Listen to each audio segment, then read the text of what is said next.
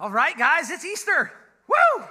Yeah, we are here to do one thing and one thing only today, and that is to make much of Jesus, to celebrate Jesus. It is what we do every Sunday as a church. We are a church that is very much about Jesus. We like forget a lot of the other stuff that we can get us distracted. Like it's about Jesus here, so we do that every week. But man, Easter Sunday, like it is the Sunday where like it just brings it all into focus. And um, traditionally, I don't know if you can tell, we don't exactly do a lot of traditional things, uh, but traditionally Christians have um, they have greeted each other with a, with a greeting on on Easter. Uh, like for throughout church history, there's this call and response greeting where one person says He is risen, and the other person says He is risen indeed. So we're gonna we're gonna practice that this morning. You guys ready? You should be more awake than the first service, and they did pretty good. So, you know, you ready? He is risen. He is risen okay? Be angry about? No, I'm just kidding. No, that's great. That's great. Hey, he is risen indeed. You know, um, I, I I used to I used to be part of a church, you know, before we planted Hope Community, where like people would go around saying that on Easter Sunday, and it's always kind of like, "He's risen, He's risen indeed, right? Like it's kind of it's kind of ho hum because I think sometimes like the significance of that statement can be lost on us. The significance of the reality that like no Jesus actually is alive, like right here, right now, he is alive. He is risen. Um, and, and, you know, it's easy for that to, to just lose its significance. If, you, if you're here watching and you are a Christian or a follower of Jesus, if we're being honest, it can just kind of become trite. Like, yeah, it's something that we say. And honestly, if you're here or watching and you're skeptical, maybe you're not a Christian, it can just sound like religious superstition. I'm just, like, just call it what it is. If you're not a follower of Jesus, to believe that a guy walked on earth who was God in the flesh and he died and he rose from the dead, that's crazy talk. Until you believe it, then you're like, it's not that crazy. And so, man, what I want to do in our time together this morning is I want us to recapture the significance of that idea that he is risen and to understand like the power of that and why that matters and why that changes everything.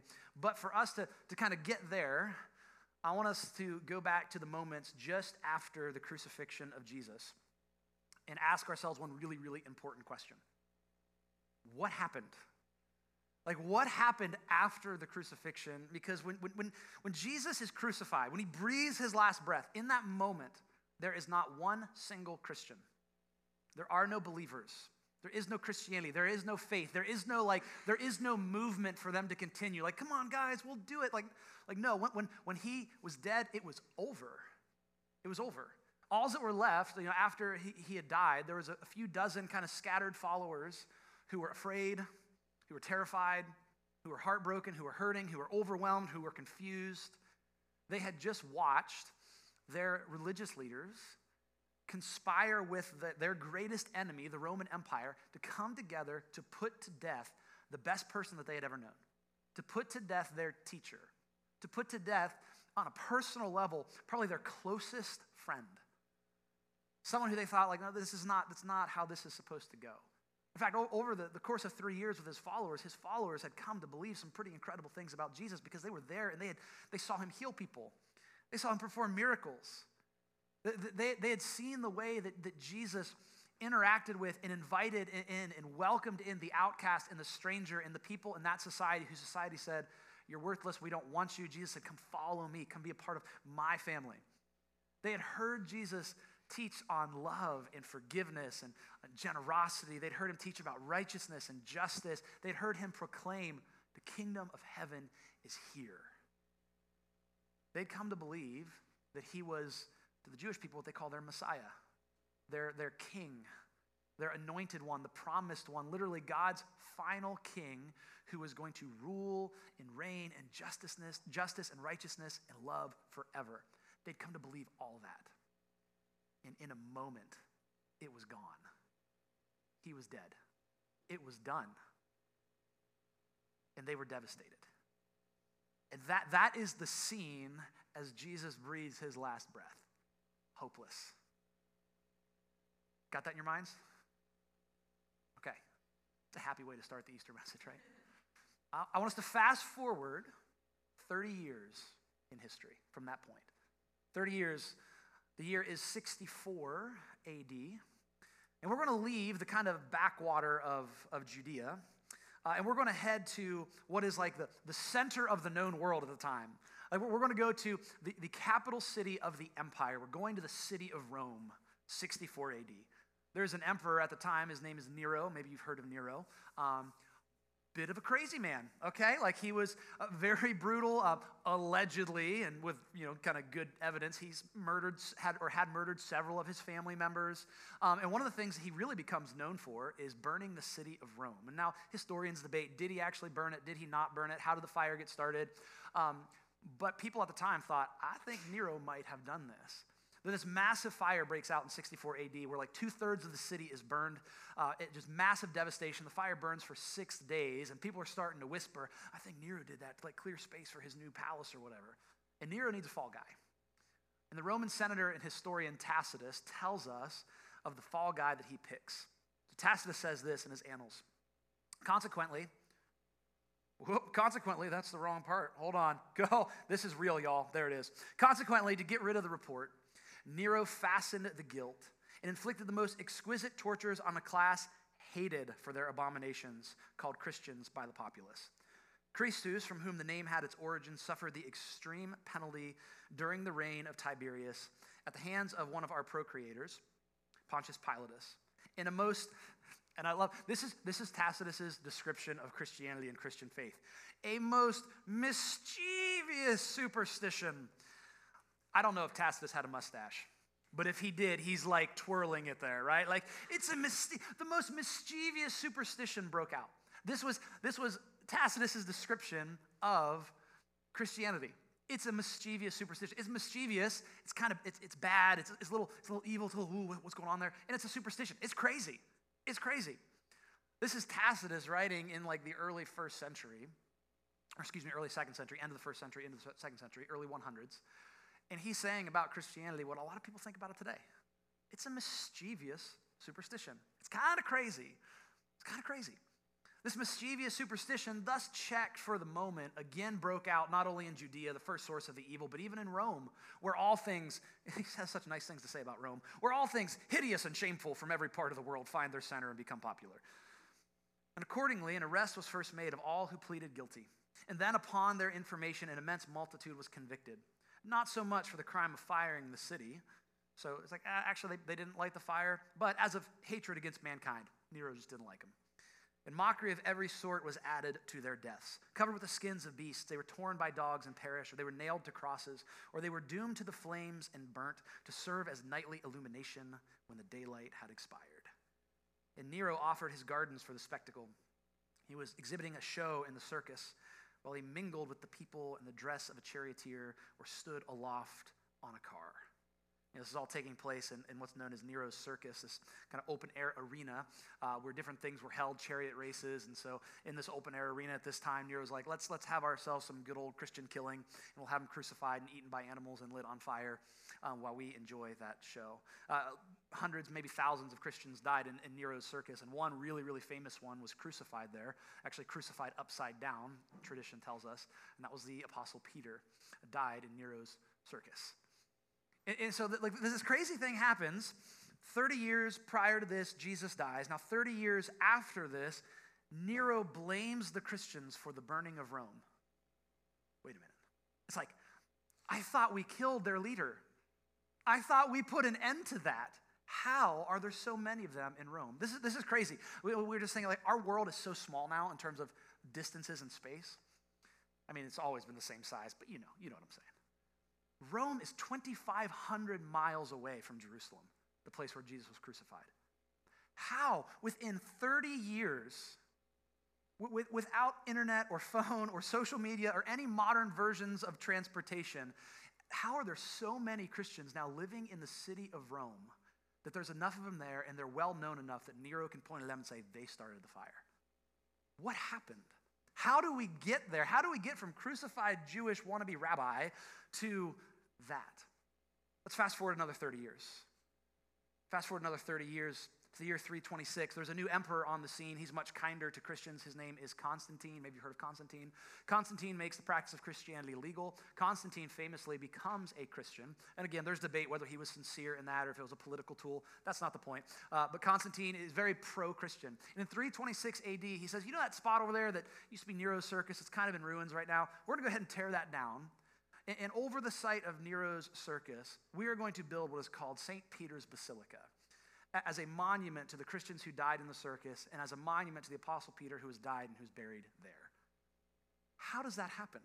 How does, let's fast forward again, okay? We're not going to go through all of history, I promise. We'll fast forward all the way to today. There still is no Nero circus. St. Peter's Basilica still stands. It was rebuilt in the 16th century, even bigger and grander than it was before. Over the site of Nero's circus now stands the largest church in the world. The Roman Empire is no more. The Roman Empire was thought to be the eternal empire. It was supposed to go on forever and ever and ever. It is gone. And the city of Rome, the city of Rome is filled with crosses. But they're no longer crosses that represent Roman crucifixion and Roman power and violence and brutality. The city of Rome is full of crosses, and it represents one single crucifixion the crucifixion of Jesus and his power over sin and death. Fast forward to today, and over one third of the world's population claims to follow this crucified Jewish rabbi.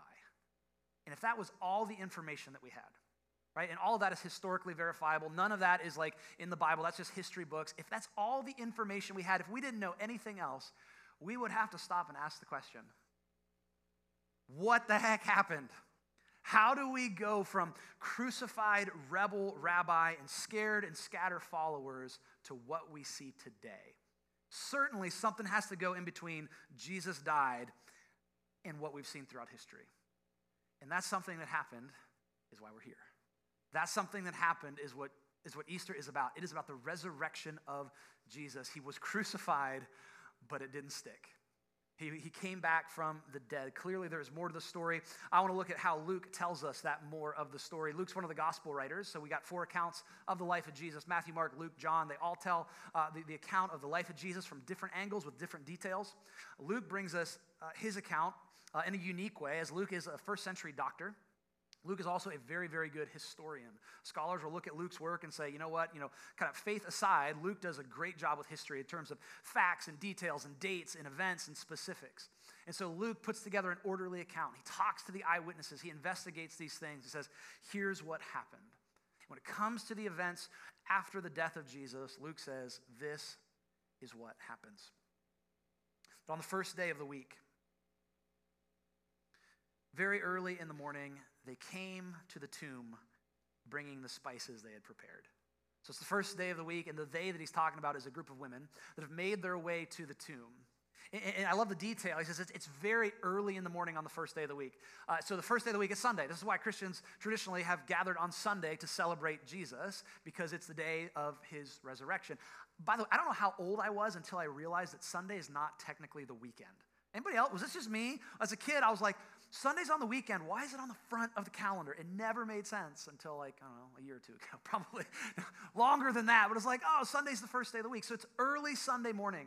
Luke gives us this detail of it being very early. Literally, it's the, the deep dawn or the extreme dawn of the morning.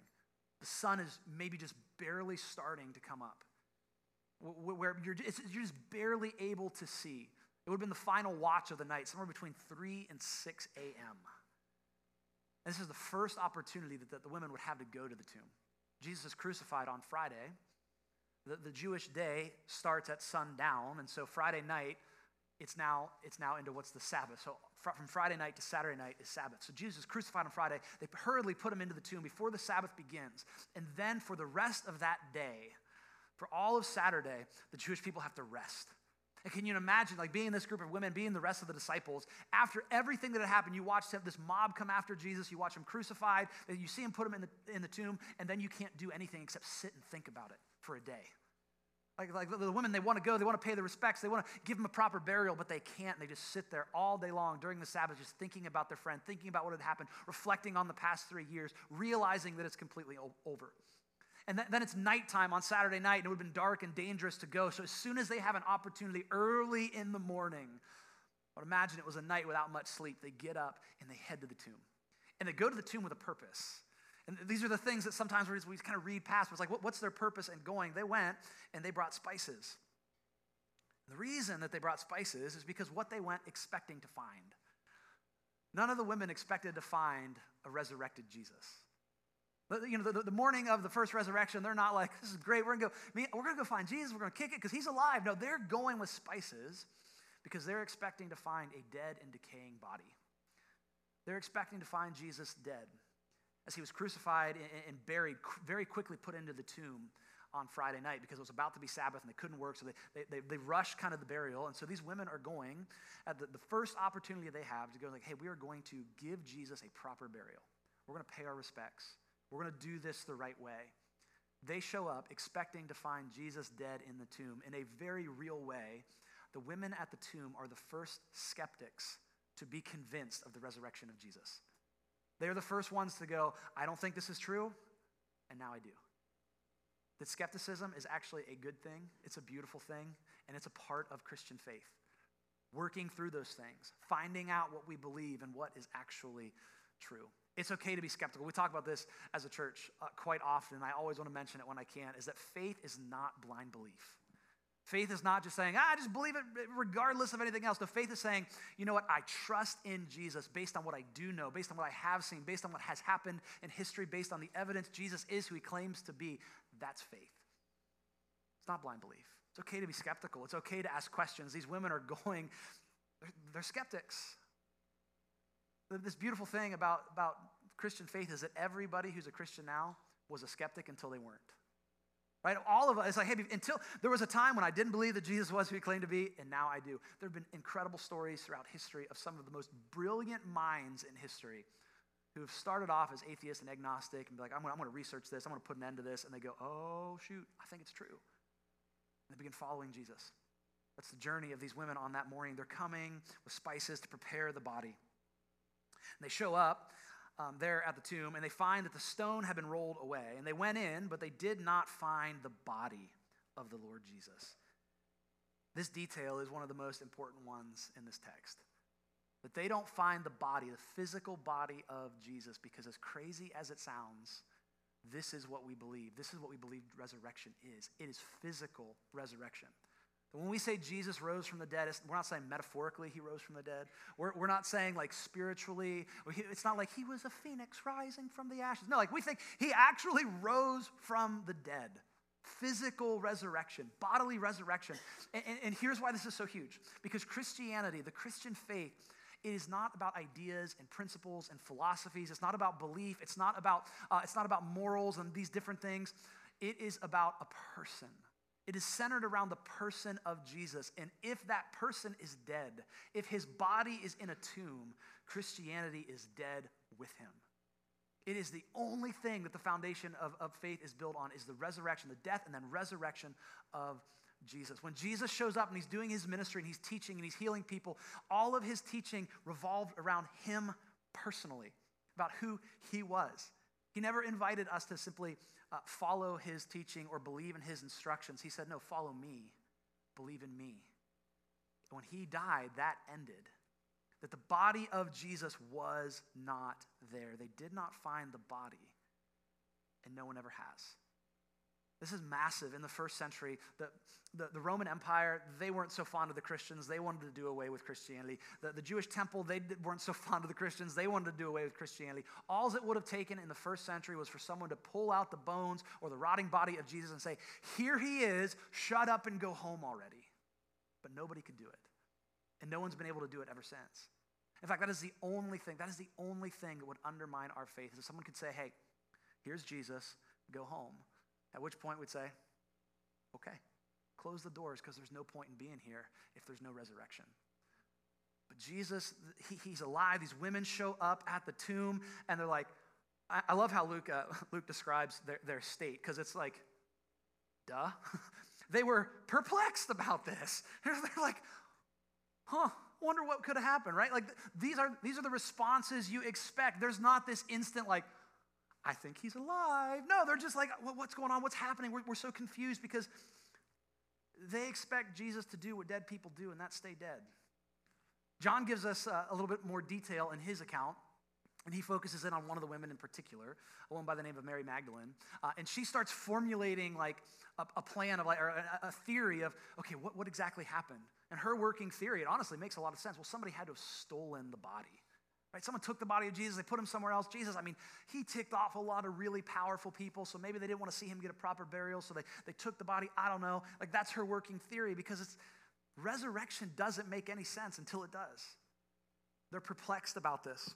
And as they're looking around the tomb trying to figure out what happened, uh, they get a, a, an interesting visitation. Suddenly, two men, these angels, stood by them in dazzling clothes. Bedazzled. They were bedazzled angels.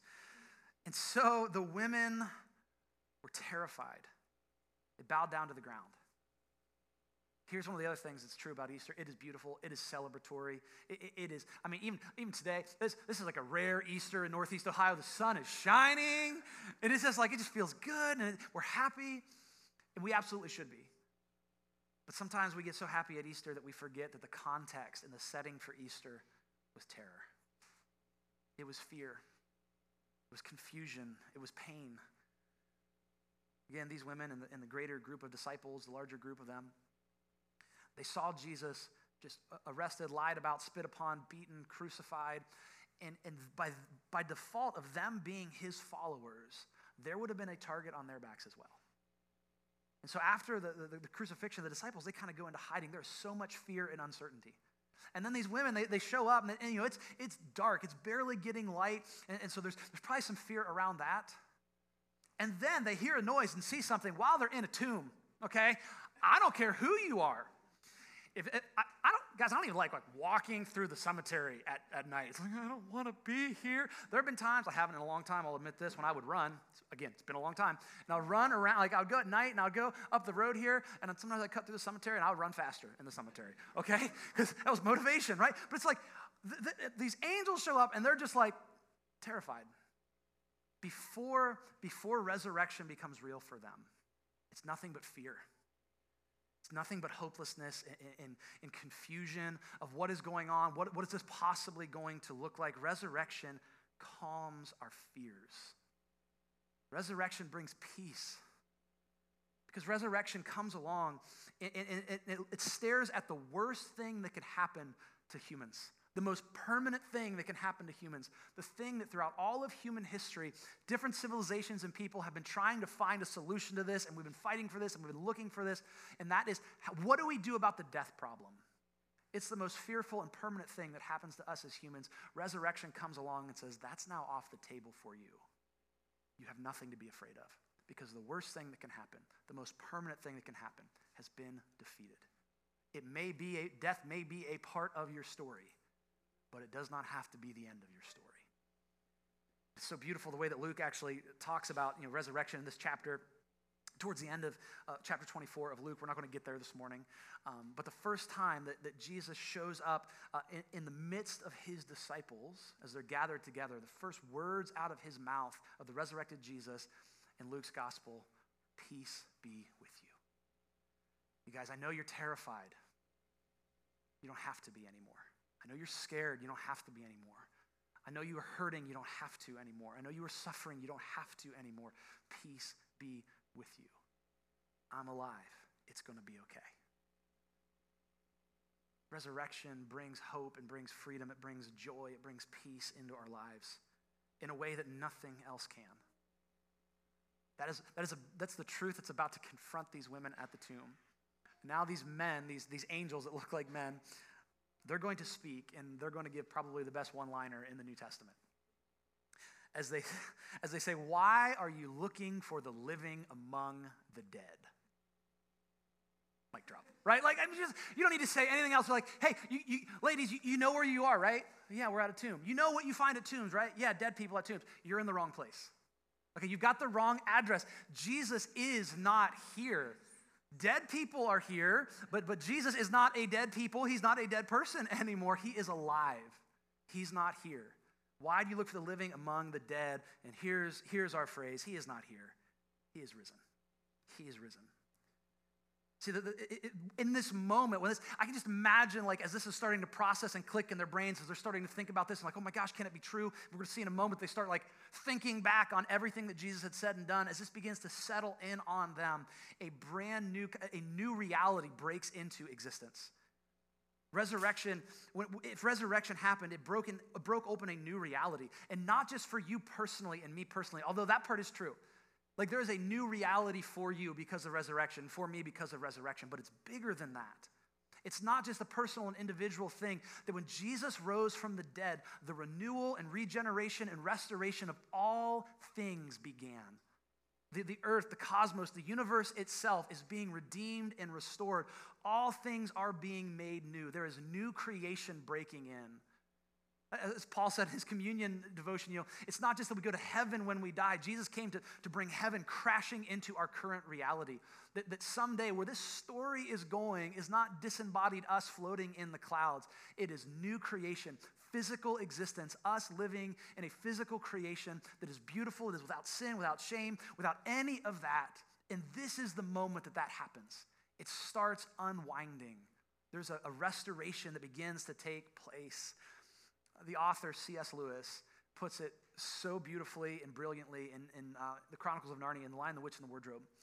If you've read the book or watched the movie, there's this moment, there's this scene where uh, the White Witch has murdered the great lion, Aslan, who's like the Christ character in Narnia.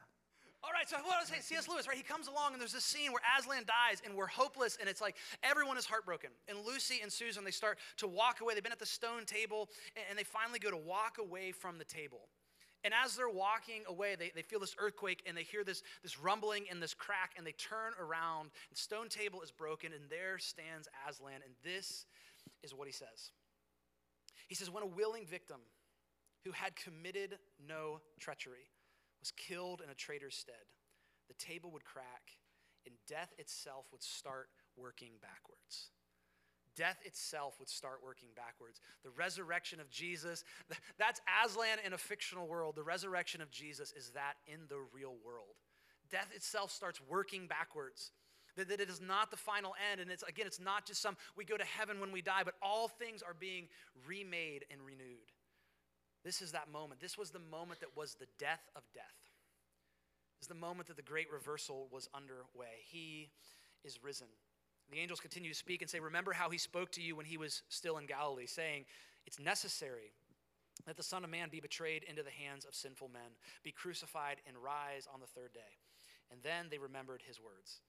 And so Jesus had often spoke about his, his death and, and his resurrection, right? Sometimes he'd be very direct and talk about it. Other times he was a little cryptic about it. But over and over he had said, this is going to happen. This is going to happen. I'm going to die. I'm going to be betrayed. I'm going to be crucified. I'm going to rise from the dead.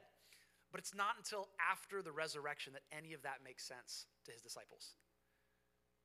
This is a snapshot of the Christian faith. It does not make any sense without the resurrection. If you are a Christian or a follower of Jesus or considering that, you got to know that Christianity makes no sense without, without the resurrection. It is the resurrection that reframes everything.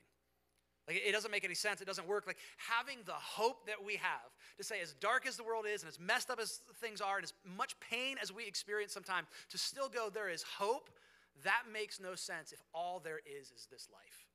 It makes no sense without the resurrection. That living this way and loving people and forgiving people, people who hate us, people who betray us, to say, you know what, you are loved and you are forgiven, that does not make any sense without the death and resurrection of Jesus following in the Jesus way where he invites you and me, says, I want you to come follow me, but you got to know if you're going to follow me, you're going to have to pick up your cross and you're going to have to die to yourself. You're going to have to die to, to what you want and what you think is best. You're going to have to, no longer is your world going to be able to revolve around you and what you want. You're going to have to pick up your cross and die. That does not make sense unless Jesus took up his cross, died, and then rose. Because if, if he's calling us, I got to get on my cross, but like his cross led to life, then I know if when I, when I die to things so I can live for Christ, there's going to be greater life in me as well. Like the resurrection makes this whole thing make sense. This begins to, to, to kind of settle in on them. In the moment that it settles in on them, what they were doing completely changes right? Because there, there's a direction that we're going, there's something that we're doing before we know Jesus, but once it's like, oh, I know him now, everything changes, and we get a snapshot of that. They're there to, to pay respects, right? To, to bring the spices, to prepare Jesus' body. And then when resurrection becomes a reality, they're like, nope. And they go running back to the rest of the disciples. Returning from the tomb, they reported all of these things to the eleven and to the rest. Mary Magdalene, Joanna, Mary, the mother of James, and the other women with them were telling the apostles these things, but these words seemed like nonsense to them, and they did not believe the women. Again, this is, this is kind of another one of those like, well, yeah, duh moments. Of course, these words seem like nonsense. I mean, put, put yourself there and imagine that the women come running back from the tomb. They're probably out of breath trying to explain this. I'm like, you got, where's the, where's the tomb and the, the stone and the angels? He's risen. And you're like, what? Like, slow down, right? This is crazy talk. In, in the word, I, I love this. I love these details, man. The word that, that Luke uses for nonsense, crazy talk, is actually a medical term. It's medical language used to, like, to talk about the wild talk of delirium. This is the only place in the New Testament where that, that word is used. And I'm like, of course it's a medical term because Luke's a doctor. And Luke's like, I'm trying to tell you, like, what, what the best way to describe how these women sounded to the disciples. It's like a person was delirious. It's like, you ever see the videos where people have their wisdom teeth taken out? And they like they film them afterwards and they are high as a kite okay? And they're just like they're like telling you these stories and you're laughing. It's like that's what the women sounded like to us. They just seemed like they were crazy because dead people stay dead. And also not just the story but the fact that they were women took away from their credibility. In that culture at that time the testimony of women was not considered to be reliable. You just kind of automatically go yeah whatever. You're not smart enough. You don't know these things. We don't have to believe you again, it's just this beautiful thing of all the gospel accounts say the first people that saw the resurrection to proclaim the risen Jesus are these women. Gospel writers have no reason to include that detail. It does not make their case stronger in their own context, it makes it worse. But that's what happened. It seems like nonsense. They're all, they're all thinking these women are crazy, but one particular disciple thinks he's got to do something about it. Got to check it out. So Peter, however, got up and ran to the tomb. When he stooped to look in, he saw only the linen cloths. And so he went away amazed at what happened. Peter shows up and realizes the tomb is empty, and he doesn't just go, oh, okay. He doesn't go, oh, I, I believe this now. The women were right. Like it, it, doesn't just it doesn't just elicit a response of, of intellectual belief. It elicits a response of amazement, of wonder, of Peter going, like the, the, there, there's, you know, come, like we sang this morning, come behold this wondrous mystery. There's a beholding that happens that, that Christianity cannot just be intellectual assent where we know a lot of things about the Bible or about God or about faith. But Christianity is a faith in which we, we marvel at the beauty of Jesus and what he has done. Peter marvels, he's amazed at who Jesus is and what he's done because he has risen. And here's what the gospel writers and the authors of the New Testament Here's what they go on to say, and here's what history bears out that from this moment, when the resurrection became a reality to them, that the earliest disciples, they immediately re engaged with the message and the mission of Jesus. They immediately became followers again because you follow someone who's alive. And everything changed. Everything changed. We asked the question at the beginning, you know, when we look at Easter and we think about this, this timeline of events, what happened? Resurrection happened. That's what happened. As crazy as it is, it's actually what makes the most sense. The resurrection happened. How, how, how is it that there were so many Christians living in Rome just a few de- decades after the death of Jesus that Nero could be like, it's their fault? Because resurrection happened and people told him. How is it that Nero's circus is no more and St. Peter's Basilica is there? Because resurrection happened. How is it that the cross no longer represents Roman crucifixion and torture and violence, but represents God's love and forgiveness? Because resurrection happened. How is it that my life personally has changed? I think about who I am and who I used to be and where I'm at now and the direction I'm going. It is so different. How does that happen? Not simply because I, I believe in a religious tradition. It's not because I read about something in a book. It's because Jesus is alive and he's done something and doing something in my life. And that is the story for so many of you. That's been your reality, that you are different now. And you can't imagine life without it because resurrection has happened. How is it possible? I mean, think how is it even possible that in the midst of the chaos that we see around us, and honestly, it seems like the world is falling apart and there's pain and there's suffering and everybody's angry and everybody's hateful and everybody has different solutions. How can you have peace in the middle of that? How can you have hope in the middle of that? Freedom in the middle of that? How can you, how can you stare at the reality of death and say, that's coming for me someday? Everybody I know and everybody I love, and yet I'm good. How is that possible? It's possible because resurrection happened. Because no matter where you're at, like it's not the end of the story. You see, th- this is, when, you know, when Tacitus was writing, saying, I, I said, I love that. I love that description of Christianity, this mischievous superstition. This is the mischievous superstition that Tacitus wrote about. This is the mischievous superstition that broke out throughout the Roman Empire. Mischievous superstition was that these Christians believed and proclaimed that Jesus, their, their, their crucified king, rose from the dead and that people saw him. And they took to the streets and started telling everyone. They went up to the very people who were responsible for killing Jesus and said, Hey, by the way, you killed him. God raised him. We've seen him. Do something about it. Thousands upon thousands, eventually upon millions and billions of people did. That's the message that changed the world. It is the gospel. The life, death, and resurrection of Jesus.